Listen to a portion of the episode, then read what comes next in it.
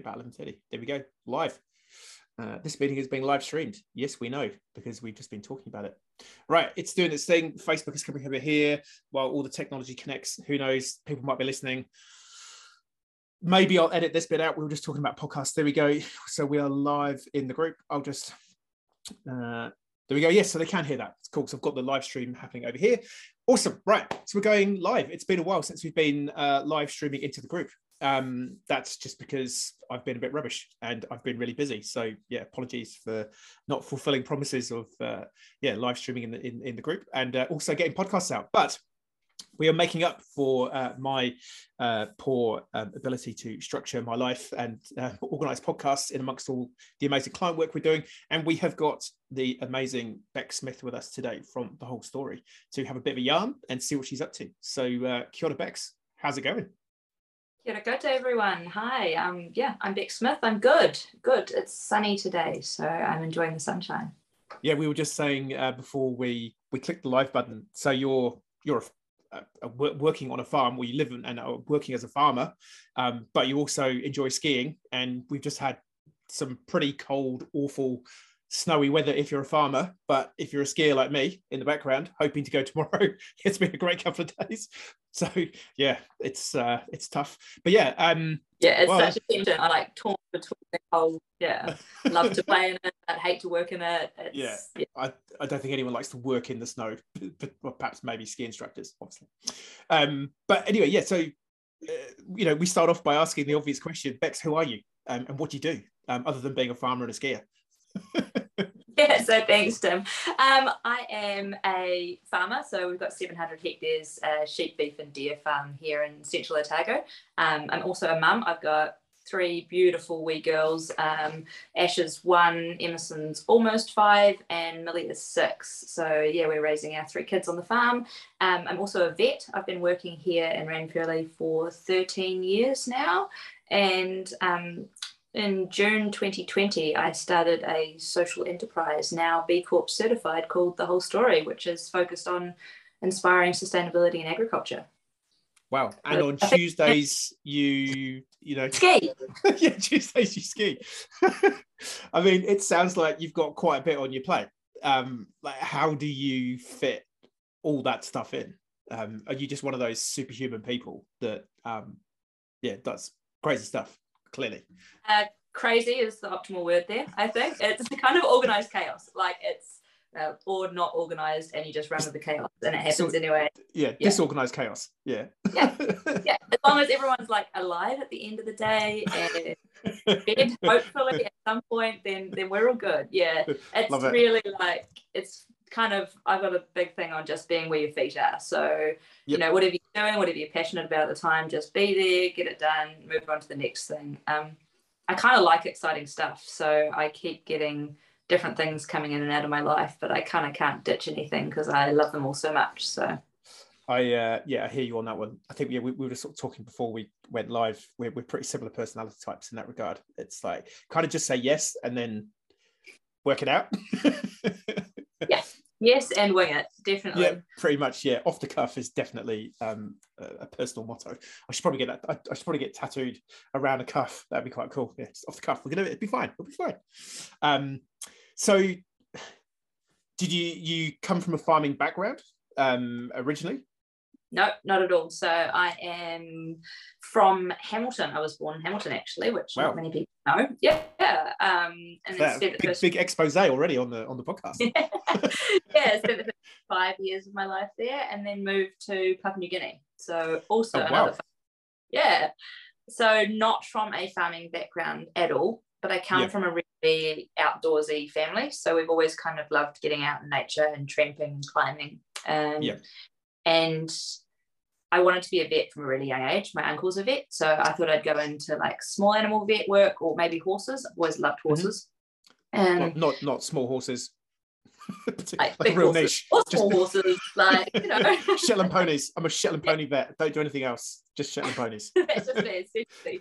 Um, and so I kind of like always wanted to be a vet. And then my best friend during high school was a boarder and had a farm here in Central Otago. And I used to spend my school holidays rocking up here and helping her out on the farm. And I just mm. that combination of loving the land and the animals and kind of putting it all together really made yep. sense to me. Didn't want to do anything else after that. Nice. What a crazy idea. Do what you like doing and feel that you're kind of good at it. Yeah. Well, might catch on. Just careful. It's like easy now, Bex. You know, all these crazy ideas you're putting out here already.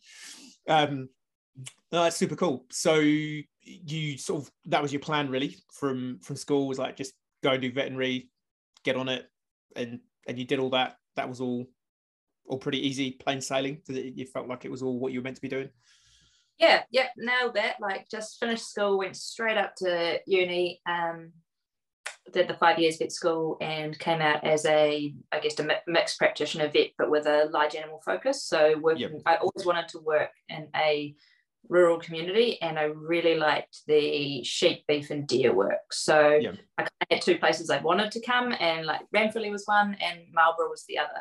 Um, nice. I got a job here, started as a new grad and married a farmer and haven't left.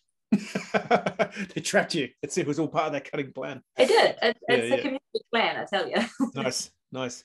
And so I'm intrigued to learn a little bit more about PNG. What was that like? How long were you in Papua New Guinea for? Yeah, so there for five or six years, somewhere around wow. that. I came back for like the end of my, I guess, well, my intermediate schooling. Um, yeah. Yeah, so I did most of my primary schooling over there, right. and yeah, it was amazing. So dad worked for the Electricity Commission over there, and my stepmom worked for the British High Commission. So oh, wow. yeah, we had it was like an idyllic childhood. We yeah. like lived in a compound, but you so you were living in with your mates all the time, playing yeah. after school in a super safe compound with a playground and. Yeah. Um, we had a yacht, so the weekends we'd spend out on different islands, just Sounds snorkeling, terrible. swimming. Yeah. I know it's awful, terrible. Like you know, like it was really, really cool. It definitely sparked my passion for sort of adventure and yeah, um, I bet. Yeah, pushing the pushing the limits in your comfort zones, really. Yeah. Wow. Yeah, your kids got no hope, have they? It's like this is this is my benchmark for childhood, and most parents want to make their kids' lives a little bit, you know, more fun than theirs. So yeah, man, that's going to be uh, yeah, lucky kids, man. Yeah. To be that's fair, a- growing on a farm brings a whole nother different set of like idyllic childhood kind of yeah thing. yeah so like it's completely different yeah. but it, it's pretty pretty special as well. Yeah. Super cool. So so you you got down to Ranfurly and so you've been a vet. You you sort of active as a vet in Ranfurly and you're still so you're still doing some veterinary stuff or um, so you you did a few years doing the veterinary stuff, and then you started to have some other, other ideas, or yeah, how did, how did you end up like you're doing all this stuff? You know, what what was the sort of sequence of events, or did it all just sort of happen at once? So through the vet work, I found I had this real interest in leadership and more personal development. And the the deeper I dug into values and purpose and who I was as a person, I knew like it sounds kind of crazy, right? Like what I was doing and what I am doing, I still work as a vet in the mm. evenings and weekends. So what like that's real purpose work, right? Like you're yeah. making a difference to people's farming operations, to animals' lives, you know, to to to small animal pet owners and their you know their animals so you are genuinely making a difference every single day and saving lives is pretty big purpose work um, but I felt like, yes, I could do that, but also I had more to give. Mm-hmm. And I don't know where I got the sense of I had more, but there was definitely a way to marry some other core values in my life with my skill set from veterinary work and actually mm. create something bigger of my own to have positive impact. So yep. it was really through my just finding out more about myself and, and knowing who you are and your value set and kind of working through how can you best live out your value set to serve others. You pretty much nailed purpose. That's that's kind of it you know the, like the definition of purpose that i work with is well if you, if you look at the dictionary definition of purpose it's essentially the reason for which something was made or created and um the uh like the contribution that that, that something makes. And really that is the key to purpose is like be the truest version of you making the biggest contribution that you can make and yeah. it seems to be that you've you've connected to that quite quickly and and potentially like even having that sense of purpose and like I just want to be a vet because it feels like it's me. I mean, did, did you have that kind of underlying sense that you were, you know, it, it is kind of helping save lives and and livelihoods? Did, was that early on, or was it just kind of like, yeah, veterinary, being a vet sounds kind of cool, like get to hang out, do stuff with animals, and you know, learn some cool stuff? I was from early on. I used to, I remember moments going in with my uncle into his veterinary clinic and working with him, and just seeing the impact that his work had on the animals and the people. And I think it was watching the positive impact mm. he had. I mean, he's an exceptional vet. Um, and he just positively impacted so many people. He lit up their lives, and he, you know, whether it was really small things that weren't actually mm. like life changing for the animals, but even yeah. the conversations he had with the people. And I think it was that real inspiration. And then, like, there's a massive dopamine hit you get from actually saving a life, and in that mm. moment, um, and that's, I mean, that's pretty addictive in itself. So if you can yep. get a bit of that and do good at the same time, then yeah, as you say, like it's all yeah. about that contribution. But it was it was about this isn't just the only contribution I can bring to the world, and it's yep. not. It is a good contribution, but it's not necessarily all I have to give or the best mm. contribution fit for me. Yep. Yeah. Nice. And so you did. You you. It sounds like you've done a good amount of personal development work through like on you know through specific programs or just general like going down internet rabbit hole research type stuff like how do you how do you do your personal development or how have you done uh, it to date yeah so i am a bit of a personal development junkie um, nice. um it's how have i done it i'm more of a course kind of person like i yep. love um yeah the rabbit hole doesn't get me so far but actually the accountability of being in a group or on a course yep. keeps me keeps me going yep. um I've worked with a lot of different mentors as well throughout kind of, I guess, my personal and professional life that have kind of kept me accountable as well to mm-hmm. different pieces. Yep. I'm a real big advocate for there's a um, thing in the agricultural sector called the Agri Women's Development Trust, and they're all right. about developing rural women mm. and their leadership qualities. And I've done a couple of their courses, and their escalator program was really like pivotal for me mm. for just really like their thing is about how knowing who you are is how you lead. Yeah, hundred percent. And it's um, you know, you can kind of I like well, as people may well know, have if you've listened to more than one of these. So my, my degree was in medieval history, and I just really love ancient philosophy, st- like stuff that we don't like. We kind of don't really know why they knew it and how they knew it, but they they did know it and they wrote it down, and it's you know stuff that's kind of coming full circle. And I'm pretty sure it's it was Socrates or Aristotle. Uh, we'll fact check it and put a link. Um, you know, but one of the key phrases from that sort of uh, Greek philosophy was "know thyself," and it, it's such a fundamental idea, but it's the scariest thing that people can go and do, which is why a lot of people don't connect to their true purpose because they don't want to go in um, and think about who they really are and well why do i behave like this and oh actually i am a bit like my mum or i am a bit like my dad and i don't like that because i don't like that in my mum or my dad and yeah, that's that's the hard part of, of the purpose journey. But it seems like you you're one of those rarer individuals who seems to have had that early connection to a real deep understanding of, of who you are and what you want to do. And and you've you've been on that path, was I think it's less common. Um, I think yeah, most people are kind of afraid of connecting to that.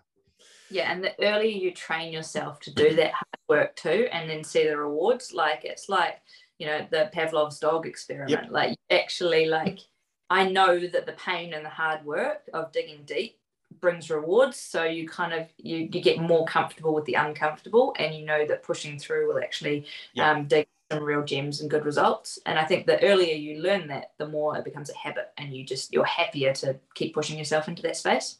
Totally, and you know within that there is a sense of meaning and purpose by overcoming a challenging mental obstacle or even a physical obstacle, doing hard physical work to become a better version of you.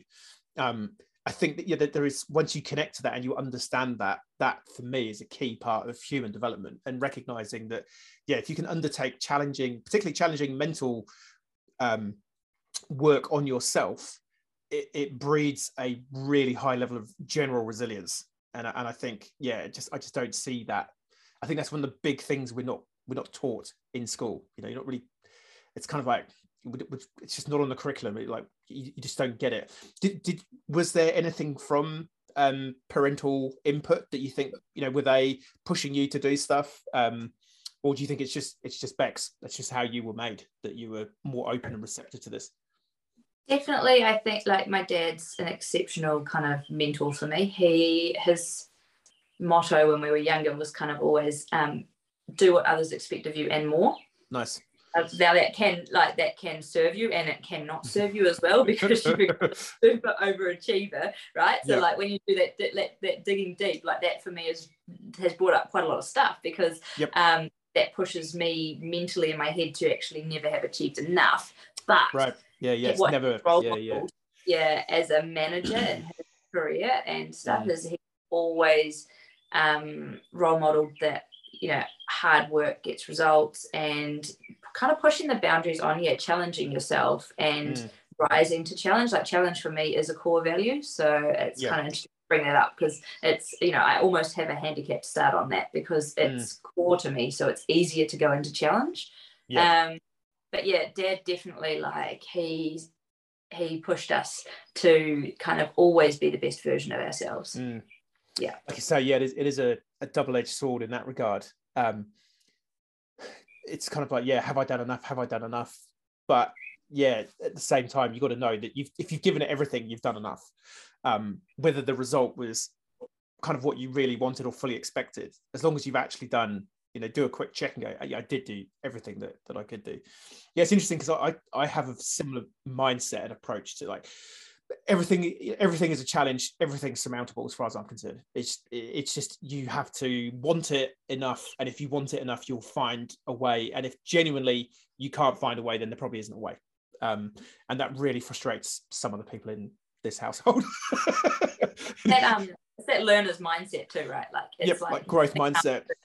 Yeah, yeah, like it's like you can grow you can learn. Like it's yeah. you know just because i don't know it i just don't know it yet. Yeah exactly that. Yeah and I think yeah, it's, it's interesting. Yeah, just uh, overwhelming positivity and uh, resilience and a desire just not to stop until someone actually says, no, you, you kind of need to stop. Which, again, you know, sometimes it has uh, good and bad things because in, in a business context, you can sort of start going down down a track and you don't want to give up because it's like, well, if I just do, but I don't know. I think in general, the number of times in my life when, you know, it's like just do that one extra step because you just don't know, and suddenly that extra step takes you out of the rain cloud and it's beautiful sunshine and there's a big rainbow and you go okay it just i just needed that one extra step.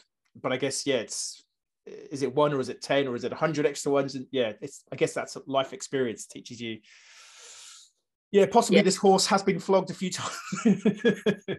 I think it, um, it's, it's like that self-awareness as well. Like when you're aware of it in yourself you can choose to dial it up or dial it down Yep. So you know when to put that into play and you know when to sit back and kind of talk to yourself and go like, eh, like come on Bex, like rein it in. Like yep.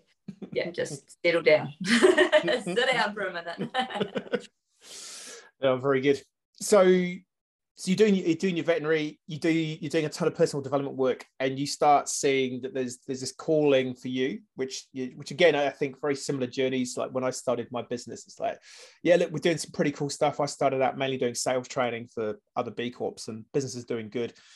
And then i just felt actually you know what? This is kind of the tip of the iceberg. This helping people get on that purpose journey getting more people to think about b corp i think there's more there's more that i can do here. And again i think that's partly the muscle you know if you use the muscle you kind of get into a into that state of kind of like doing veterinary stuff yeah it's kind of cool but i want to use i, I guess you're using also using different mental muscles um sort of veterinary versus personal development and human development which is kind of what you're what you're now into. So yeah you're sort of having this moment and so yeah what was the what was the first step you took and and, and what was the kind of initial you feel like i'm curious i want to do more but yeah what was that process or journey like? Like what was the first thing you did yeah, I think I'm trying to think what actually came first. And I mm. think it was actually sitting down and working through the Ikigai model. Yep. And so going through that, and then it was starting to look at what did the world need. And I came back to sort of two real lived challenges that I was facing and pain points that I was seeing like every single day. And so, two pain points that were affecting me directly were that the environment, well, like that sustainability in agriculture was becoming synonymous with environment, and that people and businesses, communities, animals, and everything else were being left behind because we were becoming so narrow focused on this one word being synonymous with environment. Um, and although the environment is crucial to our existence and we're so passionate about doing good, we have to keep everything in balance. Otherwise, we're just going to, you know, tip it all on kilter and not going to mm. achieve anything. And so that was a real pain point for me. But also the fact that I was watching my husband and my father in law out there working really, really hard on the farm every single day. Like it's a full time job and some. Mm. And then they were coming home at night and having to kind of sit down with old Dr. Google and figure out, okay, right. So, you know, sustainability initiatives. This is what I should be doing. How mm. do I do it? Who's the right person to help me? Like the connection between you know farmers are deeply passionate about the land that they live and work on and and work alongside and their ability to actually get things done is exceptional because they're out mm. there doing it every day yep. but there was a real disconnect between the how in the middle and so with the strengths and this is where the ikigai model came in for me is from my strengths background and experience what could i bring to kind of provide solutions to those two problems and that's where the whole story was born just in that real need to solve those challenges that i was faced with. Nice. So for those of you who are unaware there we go look at this through the magic of technology. Hopefully this is working and you can actually see it. We'll find out in a second on my other screen over here. Um, so this is what the um, model of ikigai looks like which is the japanese word for reason for being or phrase for um, yeah reason for being uh, there we go. Yeah, it is showing up on the other screen. Fantastic. Look at that. Technology wins. Um, so I'll put a link or I'll, um, yeah, well, if you're watching it in the group, it's in the group and I'll put the picture in the group. Uh, so if you're one of our clients, um, where we, uh, in our Be Better community, this is being live streamed into that group. If you're listening to this as a podcast separately, um, I'll endeavor to make sure I put a link up to this picture of Ikigai just so that, yeah, if you're not sure what it is. But yeah, as Bex was sort of saying, it's this kind of model of trying to work out um, what are you good at, what can earn you money, what do you love doing, and does the world need it? And kind of in the middle of that is this sweet spot of your ikigai or your purpose or your dream job or your true vocation. And vocation is, a, is an interesting word because it comes from the Latin vocale, which means to call. So if something is, if, which is interesting because you kind of hear people go, oh, you know, it's, it's vocational training. That sounds rubbish. That's not a proper degree. It's like, well, no, vocational means it's your calling. It's like I've been called to do this there you go. Um, really cool. So, um, and was was Ikigai something that you um, were made aware of through like the personal development work that you were doing through the programs, or did you just sort of stumble across that? Because Ikigai is one of those things. Like a lot of people, it's it's like 50-50. Some people are like, what you, what Iki Iki who, um, and other people are like, oh, Ikigai, yeah, obviously. Um, yes. How did you sort of come across that as a model? I can't even remember. I think potentially, I'm not sure whether you and Kath talked about it. In, okay. Yeah, yeah. Entrepreneurial women with purpose. purpose. Well, there we go. Um, Woohoo for the win. Workshop I went to with you, Tim, was potentially where I first heard about it, and the homework I did after that was. I mean, that was that was in the very formative stages of. You know, yeah. that was during one of the lockdowns. I feel um, or around that time. And like, yeah. I was making bread, and here I was doing my ikigai. Like, do you know, yeah. like, actually, th- I think you were right because you remember Kath had to. Um, so yeah, ch- shout out to Catherine van der who is just an amazing human who. As a, as a small aside, like she came from Australia, landed in New Zealand, and then it felt like within two days had just like dominated this whole entrepreneurial women with purpose event thing concept and it just like roped in people and because she's an amazing human who genuinely cares and has got just really good approach to life. She just like built this thing, and then she's like, I can't remember how we got connected. She's like, Hey, do you want to? Can you come and help me? I'm looking for some content for this thing. I'm like, Sure, purpose. I'm all over it. And then, yeah, next minute she had these. um It was going to be live events in Auckland, Wellington, Christchurch, and then yeah, suddenly it's like, ah, they think we can do live events. It's like, how about we just go online? That's cool, exactly that. it. Actually, yeah. I got oh, one ticket to one of the yeah, live yeah. Yeah. That's how it happened. I saw some, saw a post on social media, entered a competition, won a ticket to go to the Christchurch one, Boom. couldn't go, but did it online. Yeah. And it's actually funny how like that, like Kath and entrepreneurial with, pur- with women with purpose has become so interwoven into my business and the whole story. Nice. Because it's actually one of her podcasts that inspired a lot of the work that I do. So yeah, it's, it's well, how these things work. Shout yeah, out to to Kev. Here we yeah. go. Um, super cool. So I guess yeah, just backing up the truck a little bit on the whole farming thing. You know, us us city folk. You know, what do we know with our polluting cars and our you know highfalutin ways doing our thing? And then there's you know you poor gritty farmers trying to do what you do, but then half the city folk go, yeah, but you bloody farmers with your bloody fertilizers and destroying the planet and boo. It just it's it just seems to be one of those classic modern issues where we just want you to take a side and we're just going to keep throwing rocks at each other when clearly it is way more nuanced than that. and sure, there are going to be some really shitty farmers doing some bad stuff, just like there are really shitty people in the city, you know, doing bad stuff. So it, it kind of would seem logical that the majority of farmers actually do care about the land that they've got, and it's intergenerational and like they're trying to do the best that they can. So yeah, any thoughts or commentary? I mean, clearly, I, I, would imagine you're probably pro farming on on not that we're trying to make it pro or, or anti, but yeah, you know, it's it's it's hard yakka. It's you know, you, you you're out there doing it.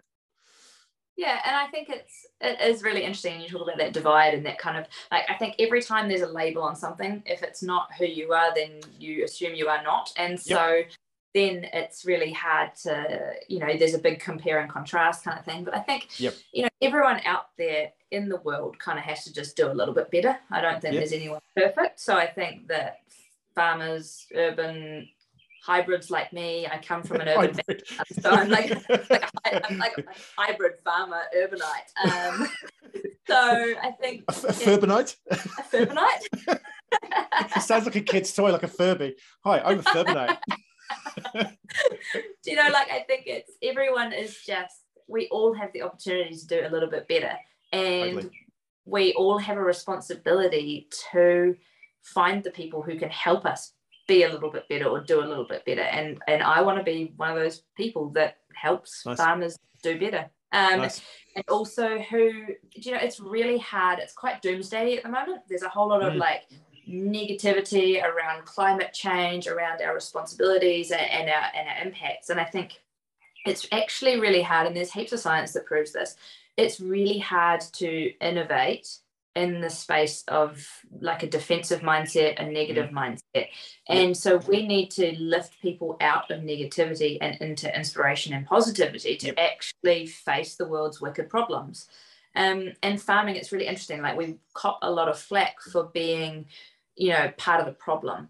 But actually, we have the biggest opportunity to be part of the mm. solution because we have massive land holding that can actually be part of the solution to this wicked problem. So if we can put farmers in a positive mindset and mm. inspire them and not be so like hard on them all the time. Yeah. Rural mental health is a real issue. I mean, mm. farmers are feeling the brunt of it at the moment. And if they're in a depressive mindset or a negative mindset, they're not going to rise to the challenge to actually be part of the solution and look for those opportunities because they actually can't if they don't have that white space. So, like, I implore everybody out there to like give a farmer a pat on the back, help them rise into that space of positivity because they actually like New Zealand farming has the opportunity to be like part of the solution. So we should nice. support. Yeah. Nice. Yeah, I mean, I, I grew up in a rural environment, so you know, not not in a farming family, but in a small village that, you know, our next door neighbor was Jim the farmer and he would come home in his tractor and, you know, he'd be off in the fields. And I I was like really um yeah, sort of captured by this idea of being a farmer when I was when I was a kid, but I didn't follow it through. Um I did work on a farm um, after school before I went to uni for the summer, and that was quite cool. I think I kind of probably got it out of my system. Six months was enough for me because I realised how I had I had hay fever um, as a teen, like really bad hay fever as a teenager, and one of the jobs I had was basically stacking hay bales in the barn. And if you can imagine, in a uh, those of you who don't believe this, but the, the UK, you know, Britain does actually get some hot summers and it would have been like high 20s outside but in a hay barn with a tin roof it's possibly 40 50 degrees plus at the top of it. And my eyes would just be streaming. And i was just sneezing into the hay bales trying to stack them and get them. Yeah so that was i think that was kind of like yeah i think i've done my farming gig here. Like i think i've, got that out of the system. Put anyone off right? Yeah yeah pretty much. Um yes, I've got. I think I've got a level of empathy and and some understanding of the challenges of yeah what it's like. But I, I don't think a lot of people truly understand, like I say, how hard a lot of the the rural community, like just how hard life is. It's like like you say, it's been snowing this week. Well, you've still got to get out there. Like I can kind of like this is how protected I am in the city. Like on what was it? We're Friday today. So yesterday I had a whole bunch of meetings in town, and I don't normally get into town very much because you know I just try and keep it all on Zoom because I'm a bit lazy, um, and I just like working from home. Take dog for a walk. And on Wednesday night, I was like, oh, do we? I might have to reschedule my meetings if there's a bit of snow, and you know it's a bit tricky. Like I have the luxury of of maybe doing that, whereas you can't go.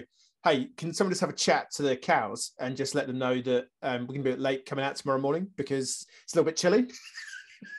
yeah, and I, my husband and I were actually just talking about this the other day, in that like it's we're in the middle of spring at the moment. Obviously it's you know we've had some pretty bad weather but this was sort of before all that. But even in spring it's so busy. And mm. we were out it was a late night we were out um, helping calve a cow and then i've got lambs a lamb rearing system. So i was out feeding lambs and and things like that. And you know, it was like 11 o'clock at night, and Jason went inside after calving the cow, and I was still out, and I just had one sick lamb, and I was trying to sort of look after that. And mm you know you're you're crying because you're tired and you're cold and it's like it's hard work and you're exhausted. Like I've got three kids as well, so this after they've all gone to bed. I'm out there doing that. the kids are just feral somewhere around the farm, yeah. riding the um, tractors around. Yeah, and it was that moment where I was just like, I wish people who uh, flippantly say that yep. farmers don't care could see right now. Yeah, yeah. Broken we are with yep. caring yeah. Um, you know, yeah, yeah. how these individual animals we're working with out here, like that we genuinely care. And so it's like, it was just kind of one of those classic moments where I just wish you could see how much we care and how mm. hard it is sometimes. I mean, yep. it's it painted a glamorous picture when you see, you know, the, the sun out and the, and the green field and everything happy but that's not the reality all the time. And sometimes yep. it's just really hard work. And mm. i haven't been inside um, before 10 o'clock for the last six weeks. Wow. So, and like you say it, it starts again tomorrow morning at some ungodly hour. It's not like oh it's okay. We've had you know if i have a late night with a, a zoom call with someone in the us or the uk or whatever it's like i can maybe have a bit of a lie in the morning or you know take the dog for a later walk. But yeah you don't get that luxury yeah. No, kids don't either. So I think yeah. yesterday, like six layers of clothes. I was like, my hands were red raw from the cold wind, and I was like crying because of the pain. Ice, icicles coming out of your eyes. yeah, and, and the kids are the same. They're out like in jackets and, and, and they're out working on the farm too at school holidays. Where I can't just leave them, so they've got yep. to come along with us, and they learn the values of hard work early. Yep. Um, and that that's yep. that can't be a bad thing, right? But no, it's totally. certainly not yeah. it's not all glamorous. It's um, yeah, yeah, it, it's yeah. I think I mean I think that's what rural rural communities still have that connection to like hard work. It's like it, life is hard. It's tough. It's sometimes it's brutal. Like just it's going to happen again tomorrow. So kind of you just have to deal with it. And and again, I think we've you know if you want to look on the really long time scale we, we in the, as city folk again you know it's like we live very protected you know, oh, it's a bit colder. Like, oh, we'll leave the heating on all night then because, you know, we don't want to get a little bit chilly overnight. Well, 50 years ago, 100 years ago, deal with it. You know, it's, you're going to be cold. And, and I think we, I think we miss out on that lack of hardship. And I think that's, again, perhaps where, you know, circling back to the, the mental hardship, like doing hard things, you know, I, I historically have done stupid things like I'll just go and run a marathon having done no training. It's like, well, how hard can it be? It's just running for a little bit longer than I've run before. Um, you know, doing stupid things like that when you're a bit younger, I think, yeah, I've always done stupid little, oh, starting a business. You know, that was fairly foolhardy. Um, you know, back in the day, it's like, yeah, well, how hard can it be? Just, you know, start a business. Um, yeah, I think we, we, I think we miss having that connection. I, I don't think we understand how much we miss by not having that hardship and it's like it's going to be tough but there's no one else to do it. So you just have to come out and do it, kids. And you know. And I mean, the lows are low, but the highs are also amazing yeah. too. We're talking about the moment spring, so we're starting to see, you know, all of the fruits of our labour and our hard work throughout the year hitting the ground mm. for our beautiful baby lambs and baby calves, and nice. and it's, do you know what, like that feeling, knowing that we're producing something that is going to deliver high quality protein in a protein deficient yep. world is you know and we're doing it the best way that we know how and that we mm. can. Um do you know that that sense of pride and that yep. is really really strong? And yeah i it's pretty cool to see things work out and to to sort of achieve those goals. And yeah it feel it feels good when you see the results. Yeah. Nice but um like you say and and i guess that's you know that's why we call our uh, client group be better. You know you don't want to just rest on your laurels. And so you had the you were saying um your husband and, and your father-in-law like trying to get the head around like what is this thing? You know we, are doing as doing as, as much as we can. We're trying to be better but it's hard. So that that's kind of like the the the backstory or the creation myth story for for the whole story. So yeah so what so you saw this and then did you yeah what happened next um, so then I just kind of played around with what were my strengths and how could I like what would what would be useful, what would actually mm. like help um, get gains. And I listened to, as I said, one of the Entrepreneurial Women with Purpose um, podcasts where Kath spoke to Bridget Williams from Beat and Proceed. Yep. And her speaking about the United Nations Sustainable Development Goals, like it was like I'd been hit by a bus. Honestly, like I was like, how did I like I'd heard of them, but I didn't mm. really understand or know or connect. And the way she spoke connected me with the goals. And then I went, why are we not singing this from the rooftops? Do you know, like mm. this should be something. Um, and this is a way that we can look at sustainability from a much more holistic sense and actually, you know, extend, like, recognize what we're doing, tell our story to the world, and set goals so that we can actually achieve a sustainable future. And I think just being able to use that framework. Um, and then I kind of, I guess, built a business around um, how we use that framework to inspire holistic sustainability in agriculture. And um, so that's done through, there's a whole lot of different channels. And I think mm. that was the coolest thing about building a business with a purpose and a very clear purpose is the actual how or the what didn't matter so much as long as yep. it achieved the why. And that's, that's been really fun. So, because it changes all the time, and people go, Oh, what do you do? And I'm like, Well, there's kind of three buckets that fits into, but it changes. And I'm open to opportunity because we've got a clear purpose. Yep. How we get there is kind of flexing. And that's, uh, that to me is everything. It's like, if you have that, um, that overarching sense of purpose and and knowing what you're trying to achieve the rest of it you you'll find your way and that sense of resilience and optimism. And i'm just going to keep going because what i what i want and what i need to achieve is so needed and it has that meaning for me and it is going to help create better outcomes for for not just you know potentially your farm but new zealand farms and then maybe even beyond that. Yeah that that's the shit that keeps you going that I think most it again, it's sad that the vast majority of people have no idea what that feels like. Um, yeah, and it's that like I do, and I check in frequently. Sometimes you get, I mean, you know what it's like with business. Sometimes you get kind of caught up in the chaos, and you go like every now and again. I just need to check myself and go, is what I'm doing, proposing, dreaming here actually going to serve the people that I'm yep. trying to serve? And I think that's that's the biggest soul connection piece for me is it's not is this going to serve me or my business. It's is this going to serve is the it? community? Yeah and that for me is it's so grounding. Like it's yep. so grounding keep connecting with is this serving the people that i set this up to serve? 100% and yeah we're exactly the same here. Um you know um jess um you know she's been real really useful for me for the last year we've been she's been hanging out with me for about a year now even a bit more i think we worked out the other day. Um yeah just like well we come up with ideas and it's like yeah but who cares it's like does it it's one of those probably well is it overused? I don't know. There was that um a book called does it make the boat go faster? that was written all about the british olympic squad. Must have been for the late 90s or early 2000s even where basically the whole ethos was yeah we could implement that but how does it make the rowboat go faster to get us a gold medal? And if it didn't make the boat go faster well then we don't we don't need to worry about it. And i think it's kind of the same you know now i think for me now that business is a bit stronger it's been here a bit longer b corp's becoming more of a thing we've kind of got more of a baseline which means we can now start tinkering like even like creating this community it's kind of like well you know, hopefully it's useful. You know, hopefully this podcast is useful. Hopefully it will talk about your podcast. Like it's it's like you say, it's not it. But I think this is this is the the middle ground of purpose because you enjoy doing a podcast. I enjoy doing a podcast, so I'm getting some enjoyment out of this. But I'm also hopefully showcasing your awesome mahi, and hopefully we're going to inspire someone in the group or someone who's going to listen to this maybe in ten years' time to go, I can go and do that. And that is the sweet spot of purpose. It's like it's fulfilling you whilst also helping fulfill something bigger than you. So yeah, it's really really cool.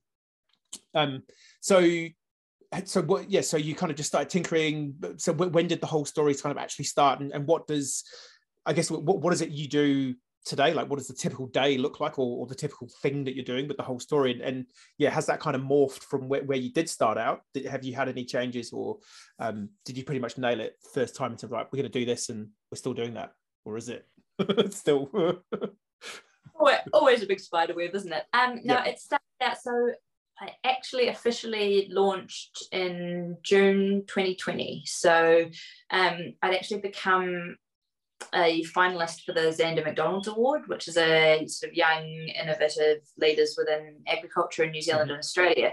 I'd become a finalist for that. And as part of that application, I'd kind of talked about this, you know, the whole story that I this and this idea, and and all of a sudden I was a finalist, and so it was going to become like really public really quickly. So I was like squirreling away at night trying to get the website up and going because I was like, oh, we've really got to get this launched. So yeah, got there, got that across the line, got um, a massive amount of opportunity for feedback, for um, kind of clarifying what it was that I was trying to achieve and how I was going to achieve it in the short term around that awards process. So yep. that was really cool. And initially, what we've set out to do and what I'm still doing is it's got three buckets of work. So the first kind of bucket is the one-to-one work. So I work with individual farming clients on their sustainability journey and I guess using a tailored sort of framework that's kind of bespoke to their farm and working through that with them.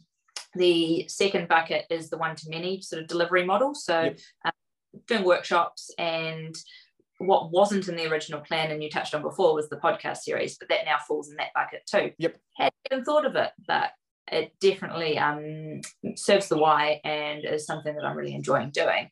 And then the third bucket of work is kind of the behind this, I call it sort of the behind the scenes um, section, which is governance, industry advocacy, and sort yep. of there where I'm kind of working in different um, research projects, facilitating research that serve the space, um, yeah, governance roles and industry roles. So yeah, three buckets to kind of put it into. Um, but yeah, that at the moment is is how it's falling out. Nice.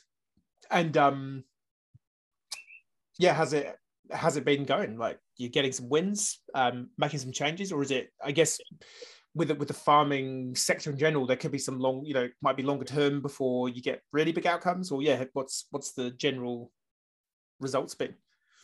Yeah, really good. So one of my biggest kind of um, drivers is making sure that I provide tangible and practical solutions that people can actually implement straight away, not what, just what a crazy idea. I know, not just talking about big picture stuff around yeah. sustainability and agriculture, but hey, look, this is actually like these and it's about connecting people so i don't want to reinvent any wheels. It's yep. a, we have amazing rural professionals doing awesome stuff in our sector. It's actually it's that finding solutions. It's actually yep. connecting people with someone who can help.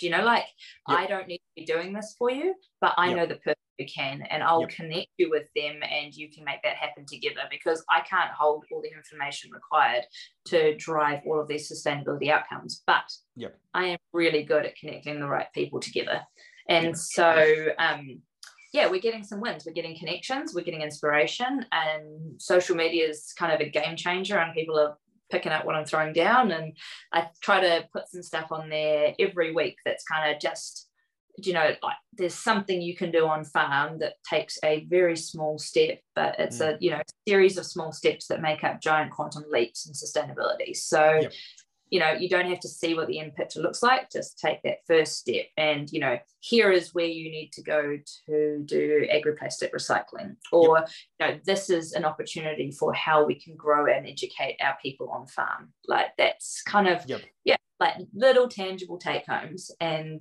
that's a big thing about what the podcast has been delivering too yeah. Is there is there like one main big thing that like most people can do? Is it or is it like really specific to the type of farming that you're doing in the region? Or is there like one if, if there happens to be a farmer who tunes into this podcast farmers probably perhaps not our core audience who knows? Um, let me know um, if we need to go deeper into farming. Um, but yeah there like one big area that that makes the biggest win for most people? I think the biggest like the biggest win is mindset shift Yep. The shift around getting excited about sustainability, not scared of it. It's become really, really compliance and regulatory mm. heavy. Mm. Whereas if we can actually go, hang on, let's not just meet regulations or deal with compliance. Let's try and shift people into thinking, hey, sustainability is really exciting and these are our opportunities. And that mindset shift is the biggest win and probably like almost the hardest as well changing 100%. your mind thing is, is, is a real challenge but that is what i've been seeing as the biggest impact that i'm having is actually people that penny drop where they go hang on this is really exciting and here are some things i can do. And once you you know once you're excited about something you're more motivated to go and do it. So just yeah inspiration and excitement is the biggest thing that i'm it's, it's the key yeah and that and that was a big part of my journey. Like when i first when i had my kind of exit from the corporate world and it's like you are all just greedy assholes who just want to destroy the planet and make as much money and you don't care about society community or even the humans in your business. That was kind of my final experiences of the corporate world. Um, you come out of that and you are quite angry and it's almost like the grief process. You kind of like you're in denial then you get angry and you kind of go through that that process. And that was a big learning. Um, Michael Philpott, good mate of mine, like he he was like, mate, all your content's angry. Like no, no one wants to no one wants to hang out with angry people. And it's like, yeah, but god damn it, like these people should be everyone should be angry. And it's like, yeah, you don't mm. and it took, you know, it takes you a while to kind of get get through that. And but you're 100% right. And, and that's what we try and bring is just like like I say, overwhelming force of positivity that this is it's kind of like the the uh, the example, the analogy I, I, sort of use is you need to be having the best party on the street, so that people look and go, well, what's what's happening on Bex's farm? I don't know. Well, let's go and check it out because like the music sounds really good and everyone's got drinks and they're having a great old time. And it's like, well, yeah, we're at we're at you know sustainability party. This is where it's at, people. And it's like, okay, well, that does look more fun than what I've been doing. So how, yeah, how do I get into this? And um, yeah, I think that's been a big part of it for me. And then I'll just share this. Look at it. I'm getting all over the, the sharing stuff today. Um, this is, I don't know if have you come across this. It's called the Dunphy model of um, sustainability adaptation. Um, shout out to Tim Loftus from uh, New Zealand Merino for, for introducing this one to me. But you know, this this is the classic thing. You know, you kind of start off with uh, rejecting the idea of sustainability. It's compliance based. It's kind of like, eh, I'm, I'm actively not going to do this, even though it might be better for me, because I just don't like how you've told me to do this or what have you. And then uh, people might move to like okay well, we're just going to ignore you rather than actively rejecting it. And then it becomes that sort of compliance. But then you kind of go actually having just done that i see that there's a benefit to it. Oh, okay you kind of got me now. I'm, I'm like okay I'm, I'm maybe slightly intrigued. And then suddenly it becomes actually we're getting a benefit from this we need to do more of this and then actually you know purpose and impact just become strategy and that's what we lead with. And the example tim uh, talks about from his experience was having worked um, for rei like the big outdoor clothing retailer in the us he was pretty close with the team at patagonia and then he led uh, the b corp journey at kathmandu. And he's got some really interesting insights how you know he sort of talks about how um, the, the, senior leadership were perhaps slightly resistant to the idea of sustainability. But when he sat down with the CFO and said, okay, what about efficiency? What, what how much are we spending on lighting our stores? And the guy's like, I don't know. He's like, well, I know. And I know that we can reduce it uh, by whatever factor by switching out to LEDs when we can. So he was selling the sustainability impact through an efficiency impact because people understood efficiency. And I think, yeah, meeting people where they are getting them and, again it's like you know doing good is contagious once you've done some good it feels good wow and actually that was quite easy oh okay. Well maybe we can do the next one. So no i think you're 100% on the on the right track. Well clearly you are because you're getting some wins and you're enjoying it and you're going gangbusters. So yeah life's all good. Yeah and i think it's that um do you know like if people it's exactly what you talk about talking about efficiency and we talk about like actually having like happy, well looked after staff on farm, you know, like the cost involved in recruitment Mm. and like finding farm staff and at the moment is like finding staff anywhere at the moment. Yep. It's like hard work. So actually, if you look after the ones you've got and you make sure that they're, you know, good wages, good education, they're happy, good work life balance, and doing that sort of stuff. I mean, it seems like real basics, but actually, that saves you time and money further down the line and actually can help then recruit further because those people share and they talk about it. Funny that people talk. Crazy idea. Yeah, yeah. Um, and But so like- it's actually you then become an employer of choice. And and Yep. once people realize like, what, that's sustainability? I'm like, yeah, people are sustainability. Like yeah, yeah. it's kind of like once you start recognizing that there's more to it and it's mm. a more holistic viewpoint, then Yep. you can find those wee sparks of passion because every farm's different and every farmer is different. Their set of values is different. What floats their boat within the sustainability sphere is going to be different. And it's about how you allow them to express their true selves. Mm. And as you say, like to actually use their own core calling um, to actually show up in their sustainability journey. Mm. We're talking to, uh, well, I'm doing a workshop in a couple of weeks, I think, or 10 days, I think it is, 17th, sometime around there. Um, and we've got Caroline Tayland, um, who is also in the group. Um, and she was working as a consultant at Christchurch International Airport as a sustainability consultant. And she was sort of charged with trying to introduce the SDGs and, um, yeah, kind of raise the levels of awareness around sustainability. And um, hopefully she might be listening into this at some point. She might be able to give us some tips and tricks or comments. But you know, that, that was a big thing that she talked about how she got engagement was meeting the employees where they were. So I think it, she was talking about how it was potentially like the engineering departments in the airport. And I think she even mentioned it might have been the fire teams at the airport who were kind of re- really resistant to this all just sounds like green mumbo jumbo. Like, what do you like? "Ugh, I don't need to know this. But I remember her talking about how she sort of started to meet them and, and ask them, well, what what do you like doing? Like, do you do you enjoy the, the outdoors? And they're like, well, yeah, I, I love going hunting and fishing, or I love getting into that. And she was like, okay, right, well, what we're trying to like ultimately what we're trying to do is make sure that you have a pristine environment to go fishing in. And they're like, oh right, oh well, that yeah, I'm all over that. Like, totally get that. Right, okay. So you using these really shitty chemicals every day actually is contributing. And uh, for me, I think that's one of the big. It's all, all, cognitive dissonance is kind of almost not quite the right word, but it's just just lack of awareness of the impact that actually I might be contributing to the thing that I don't want to happen, but I just haven't made the connection for whatever reason. And I think yeah, helping people, it's like it's yeah. I mean, this is the work that we're all kind of in this space doing. It's like bringing people on a journey, but you got to meet them where they are and have a really great party that they want to come and play it. It's it sounds really simple, but it's not that simple as But you've got everyone's got to find meaning in their work, otherwise everyone's just ants building an anthill, right? Like, Yeah. Yeah. Very cool. So um the whole story is going really well. You've got your podcast. Um, your podcast, you're mainly interviewing rural type folk. Um, is there a theme theme to the podcast, or are you? Uh, is it pretty wide ranging? Uh, yeah, so the podcast, this series is pretty structured and it's structured around the UN Sustainable Development Goals. So, um, how, how many are we in now? Episode four launched this morning. So, yeah, we have one um, initial introductory episode where Bridget Williams is speaking about the Sustainable Development Goals and kind of providing that context and, Yep. and talk about that context in agriculture. And then each week I get a different guest on who highlights one of the specific goals and Nice. is working towards that space within the agricultural sector, whether they're a farmer or someone supporting farmers Yeah. or just the ag industry. But yeah, so highlighting a goal each week. And Nice. so if I do So, my maths, that's the 18 season- episodes. I was going to say season one will have 18 episodes, 17 goals Sure plus will. Bridget.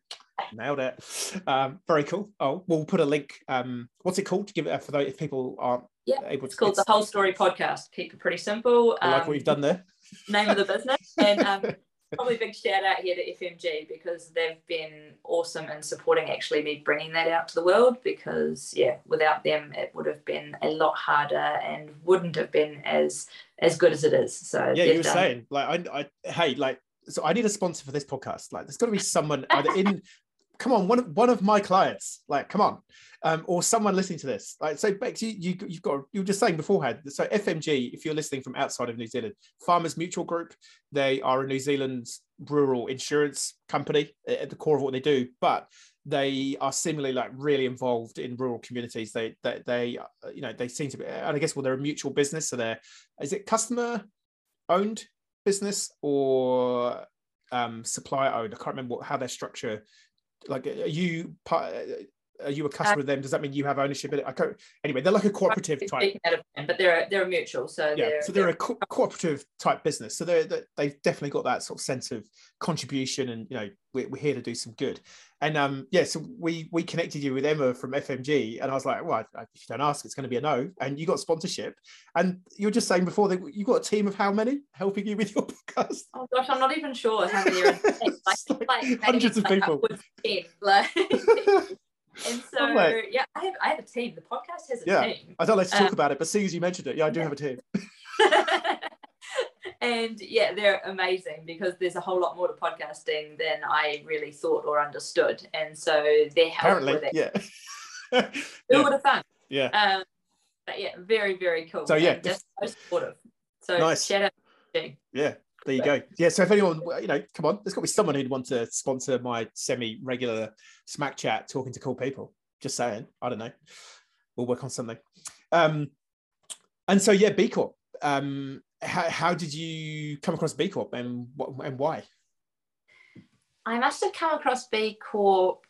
It probably would have been the same, and it was in the the workshop that you did with with Kath. Yep. And it's kind of in that formative stage where I was all about like finding out what my purpose was and the ikigai yep. process, and then I was like B Corp. Like it was another one of those like it's kind of like the second bus or maybe the first bus, another bus. I've been hit by a few um, with the B Corp thing, and it's like, wow, that's awesome. I want to be on that journey. Like, I want to yep. be one of those. Like, I don't, I don't know. When, I, when, I, when I, grow up, I want to be a B Corp. yeah, like I was like, I want to be a bee. Um, so when I started the whole story, I knew nothing about starting a business. I just knew I wanted to do something with purpose and I had this really cool idea. I have no idea how to do it. How shall I do it? Oh, hang on. There's these really cool group of businesses called B Corps that actually have an impact assessment that kind of assesses your business, but you can use that to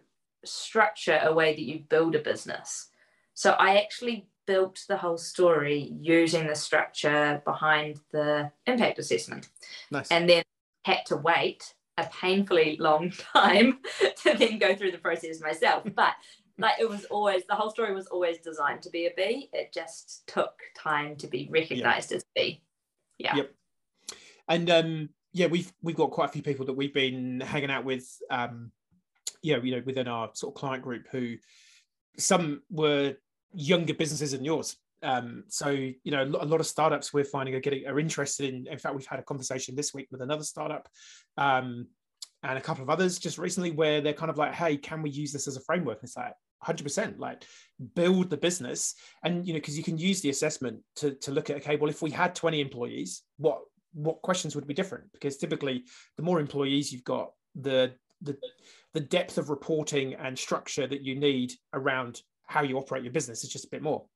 So you can even use it as a bit of a, a, strategic planning tool to go, okay, well, if we had 20 employees, if we had a thousand employees, what sort of stuff do we need to be thinking about? And you can sort of have that on your on your roadmap. So yeah, it's definitely a really, really cool tool. And um, so yeah, I guess um, you got a pretty decent score. You got um, a couple of impact business models. For those of you who don't know what an, an IBM is, um, you've obviously been living under a rock. Um, so the B Corp assessment is split into two um, sort of parts, I guess. Basically, you've got your operational score, which is just doing our day to day running of the business, uh, we do some good. And then an impact business model is essentially where you can prove that you're going out of your way to create more positive social or environmental impact than you are required to do as a business. And so you got the mission lock one, which everyone has to do. So you don't really get any shout out for that. Um, I suppose you do because you were probably one of the first actually to do that in New Zealand to, to, to, to adopt that. So the mission lock is updating a constitution or creating a constitution if you're a small business that didn't have one. Uh, with a purpose clause and a uh, stakeholder clause. So, really bringing the idea of stakeholder capitalism uh, to life. But you scored quite a few points. I think it was like 20 odd points on the impact business model under environment. And that's basically because of what you do, essentially, wasn't it? Because you're helping to educate people around environmental issues. So, go. Yeah. yeah that's it's it's quite cool when you look at my business model because yeah, as you say, it's not just that the whole story has a positive impact and is doing good, but actually our mission is to go out and help a whole lot of other businesses do good too. So that's where yep. you pick, I guess, those impact business models. And yep. yeah, the environmental one's pretty important to the work I do, obviously. So it kind of made sense. Um, any big learnings from going through the B Corp journey? Um, was there stuff that you're kind of like, oh, that's that doesn't make sense, or oh wow, I had no idea that was a thing? Anything that kind of like sticks out for you? Oh, I'm trying to think. Um, I think a big one for me, which it, I don't know whether it's just from the the sort of the B Corp journey or just the business startup journey, it, you know, full stop, is actually just mm. the amount of, you know, documentation that you need to have and make sure you put in place. Um, yeah, and I think with the impact assessment, the biggest thing for me probably was like to record everything as you go. Like, mm.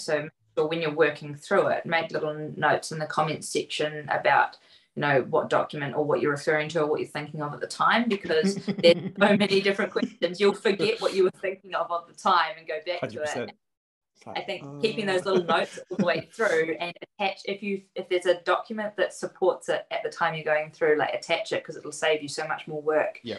further down the track to go back and retrospectively go back through all that. But yeah, it's and it's really cool. Like as you say, like I've now set the business up with a structure and the sort of level of support around it that allows it to grow now with yep. it by using the impact assessment. And it's probably if I just started up a business without that, I probably wouldn't be in the position I am now, where I've got all of that um, background policy and documentation and sort of even just the way of working that enables us to grow in a much more easier and more sustainable way.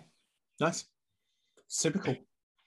Mm. And so, yeah, what's what's the future hold?